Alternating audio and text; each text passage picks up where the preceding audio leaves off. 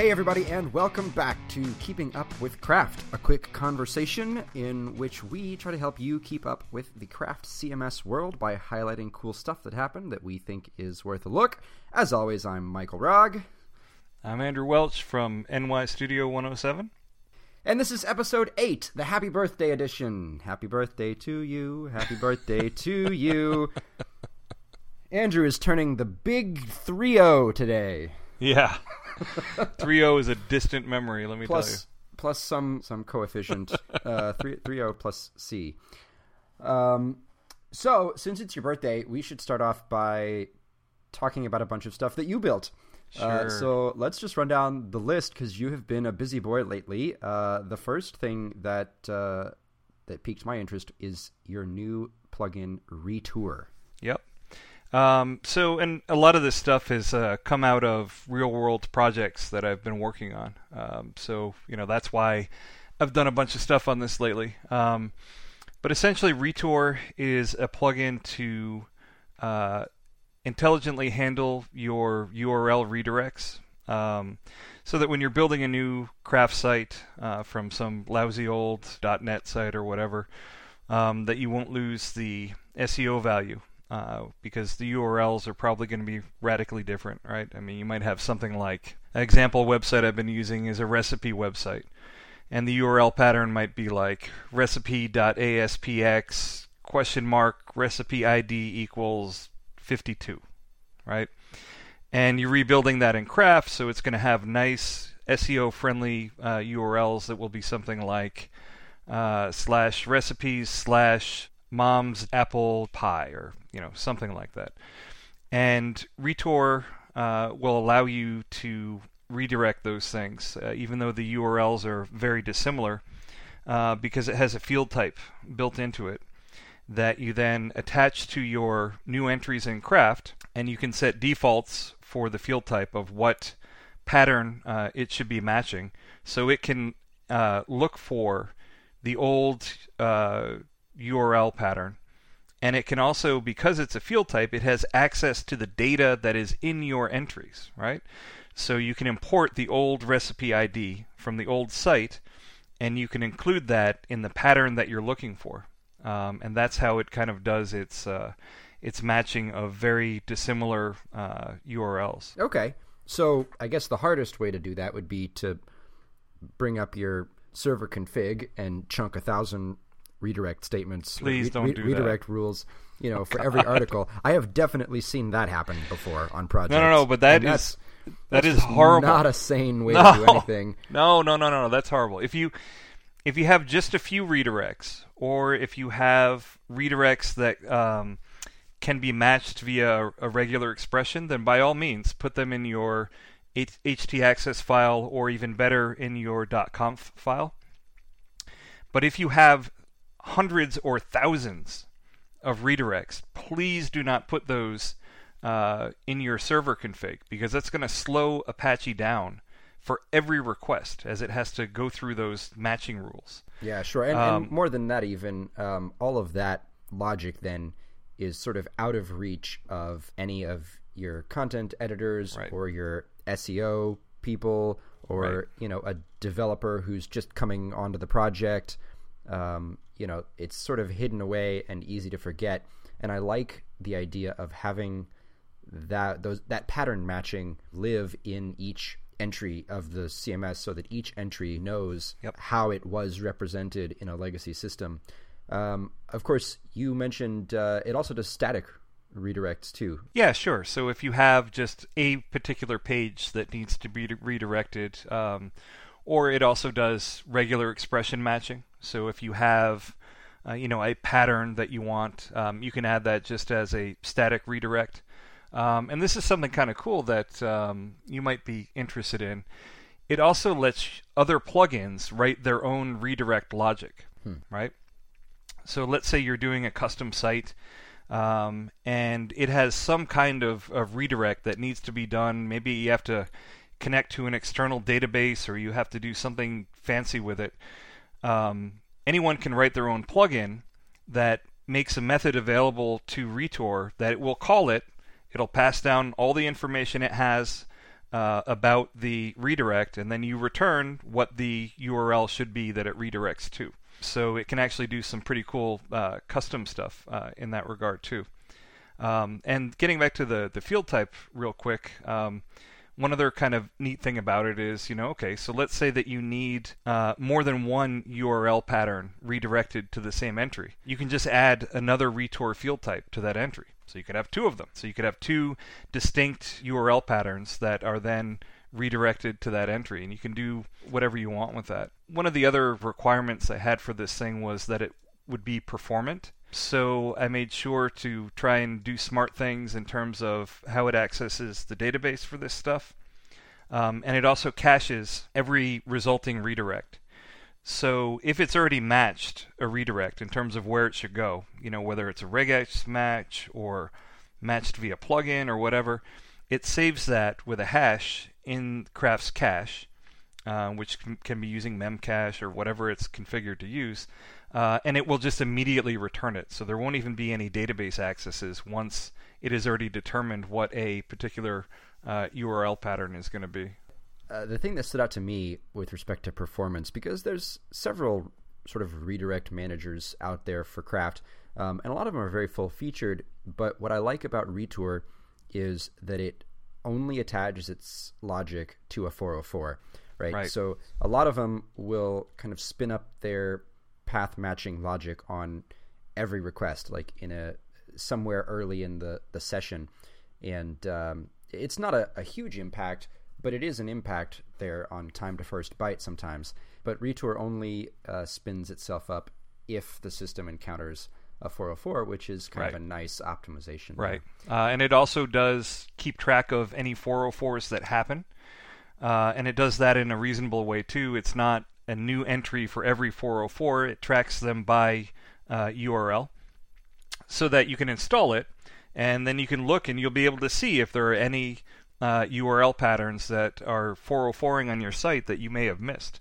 Um, and then you can just go back in there and add them. Uh, so moving on to your new recipe plugin, sort of sort of a niche use case, but I took a look and it looks just really slick. Um, are are you? I know everybody when they look at this recipe plugin are gonna want to know what project did he build this for. Are you allowed to tell us? Um, I don't know if I'm allowed to tell you or not. Um, okay. so I won't tell you. Okay. um, but basically, we're rebuilding a celebrity chef website. Okay. And they have a ton of recipes that they want to bring over. And one of the uh, suggestions that I made, because I'm a, an SEO freak, is that we probably should have some really good microdata for this, right? Because Google will actually show the recipe in context uh, on their search engine results page with a little picture of it, a rating, all that kind of good stuff, if you have the right SEO microdata in there. Sure, and um, Pinterest Pinterest also makes use of that microdata. Pinterest yeah. being the real king of recipe search right now. Right. And it's it's a really nice user experience when a recipe has that metadata there. Yep. I imagine it takes quite a bit of work to put that JSON LD together, um, unless you have a really good content management tool. Yeah, I mean it's it's not terrible, but a lot of people are still at the the stage of JSON what you know. so this recipe field type gives you uh, kind of a nice UI for entering in the ingredients and the instructions and the yep. nutrition info. Yep. Um, and then you just sort of serve up a model to the template so that yes, the template dev can uh, can yeah. iterate through all that stuff, or just yeah. output a nice JSON blob. Yeah, it just uh, it encapsulates pretty much everything you would need in terms of the recipe, everything that is needed to generate the microdata uh, for the search engine results page. And the other kind of cool thing it does is it will do metric to imperial conversion. Mm-hmm. So you can tell it, you know, I want this recipe output in metric, or I want this in imperial, and it will take care of the conversion. Oh wow! Um, and it will also do portion size conversion, right? Hmm. So I want this for eight people. It will recalculate the ingredients list and what you need for it. I mean, that's basically it. If you need recipes, it's great. If you don't, you have zero interest in it. Yeah, you know, I'm going to be watching the announcements channel in Slack now for celebrity chef websites, and everyone will know that uh, that it was you. Uh, but of course, if you are, uh, if, if you, dear developer, are rebuilding your own Celebrity Chef website, you will want to check out the recipe plugin. And, and both of these are at your GitHub, right? GitHub slash nystudio107. You got it. Um, all right, let's talk about your generator because that got some updates recently as well. Yep. So a lot of people, or a decent number of people, are aware of my pluginfactory.io website, which is basically just a nice web front end to a Yeoman generator that I made that does uh, that builds craft plugins. Right. Um, analogous to that is a plugin that I made that does uh, craft installs, and it's a Yeoman generator, just like the uh, the craft plugin is a Yeoman generator. And basically, the idea is that you type yo craft install, you type in the name of your project, and then you go get a cup of coffee. Then you come back, and it will have downloaded craft. Uh, it will delete any default files that you don't want, like the example templates that nobody uses. Um, and you can also provide it as many template files as you want, whether it's a you know a bower.json that you use for every install or a gulp file that you use for every install uh, default templates that you use all the time macros you know whatever uh, and it will run those through uh, what's called EJS, which is a uh, it's effective JavaScript templating. Um, and all that really means is that the name that you typed in for this project, it can then substitute that all over the place in the, the templates that it's parsing. So it will be customized to this new project that you're working on. Um, it will download whatever base plugins that you use on every stall, uh, install. It will optionally create a, uh, a Git repo for everything and push your final result to it. Um, it fixes all of the permissions properly for the craft install, runs Bower install, Bower install, npm install. You know, it does all this crazy stuff. And the idea is that when you come back from your cup of coffee, you have a new craft environment with all of the base templates and config files and development tools and everything that you need to get going. Um, and it will even dump a SQL database into your new project. So, you know, you might uh, do a craft install, set up a bunch of fields that you're going to use everywhere, then dump that database, and you can have that restored with every new project you create. And the end result is that you hit the ground running, right? Because your custom environment is there and is ready for you to go. You know, I, I think automation like this is really scary to a lot of people um, because of just all of the different options for the tools that, that you could use and just kind of the process of learning about automation and getting started is, is sort of intimidating sometimes. Sure. And so I think this is going to be a really good starting point for folks to kind of just download and play with. For the longest time, I was intimidated at the idea of automating my setup like this. Um, but man, once I did, just the hours and hours and hours that it it saves me. I mean, I I do probably fifty sites a year. You know, at first I thought, meh, it takes me what forty five minutes to set up a new site, maybe half an hour. Like, is is that time savings really going to be worth it? But then you right. multiply that out, you know, over months and years, and it's a lot of hours uh, that you can then productively apply elsewhere, or that give you better margins when you're charging for your your dev work. Um, and so I, I highly, highly advocate folks, even you know if you feel like you are just a really beginner developer, that's that's the time, right? Is when yep. you're just getting started. Learn to tool up to make your life easy, and you'll just you know multiply the impact that it has down the road. Yeah, and this is something that you you can use it out of the box. Um, but the really cool thing about it is I, I broke out the configurations so you can create as many different install types as you like, right? So it ships with a basic craft install, which doesn't do a whole lot other than uh, set up like a nice multi-environment config and download craft. And it also ships with an advanced install that downloads a bunch of plugins and does some other fancy stuff. But the real idea is that you're going to make your own, right? right. Um, you're you're going to make your own setup of the stuff that you want, and you can call it whatever you want, and you can make as many of them as you want so that when you sit down and you type yo craft install you just you know go down to the particular type of install that you want hit return and it just does everything for you and i agree with you that you know with any tool it's you know how much time does it take to learn the tool versus how much time does it save me um, this is something that has saved me a ton of time it's letting the computer do what computers are good at, right? Computers are good at doing uh, very rote tasks. And I know a lot of people that they either pull down a Git repo and then they change stuff, or they copy over some files and then they change it. Um, but that actually is something that humans are not very good at because you have to go in there and make sure that you change the name everywhere you're supposed to change it and that you copied all the files over that you were supposed to copy. Yeah. Uh, and people screw that up. You know, I screw that up all the time. That's one of the reasons I wrote this. Well, and, and more than just error prevention, I think um, tooling up in this way also gives you a lot of good intuition about how things change over time. You know, if Yep. if you clone this down and then you've got your configs and your templates all sitting in your own repository and you're committing changes to them, then you can kind of go back and see how your base install changes over time. Um, Yep. and, and there's some uh, some nice intuition that can come from that. So uh, everybody go check out the craft install generator on your GitHub, right? GitHub You got it. slash NY Studio 107. It's all there and it's all the same price. Free 95. um, yeah, that's that's So- quite a quite a couple weeks that you had.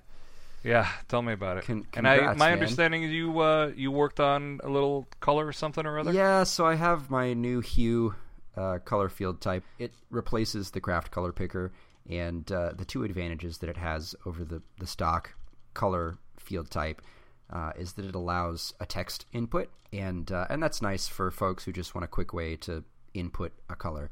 But the big advantage, and, and the reason that motivated me to write it in the first place, is that it allows a true empty value. Uh, and so you can unset the color, um, or if you don't set it in the first place, um, then you what you get is a true null. And so Wait a minute. uh, I was about to ask you, is this null? it is it is definitely null. what is with you and null? Like everything is null with you. So a, Are you a null nullist?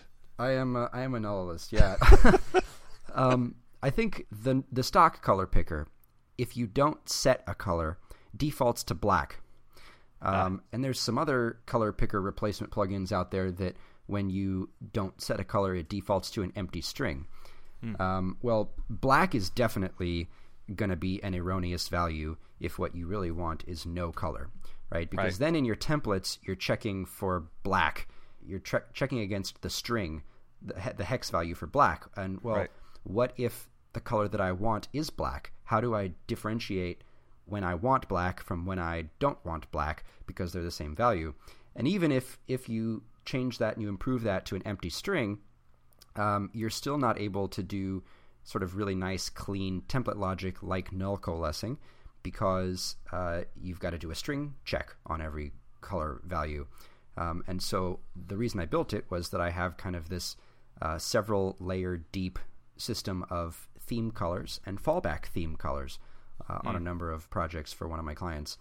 And I want an easy way to say, all right, well, if this entry has a color, then use that. And if not, then use, you know, some section default.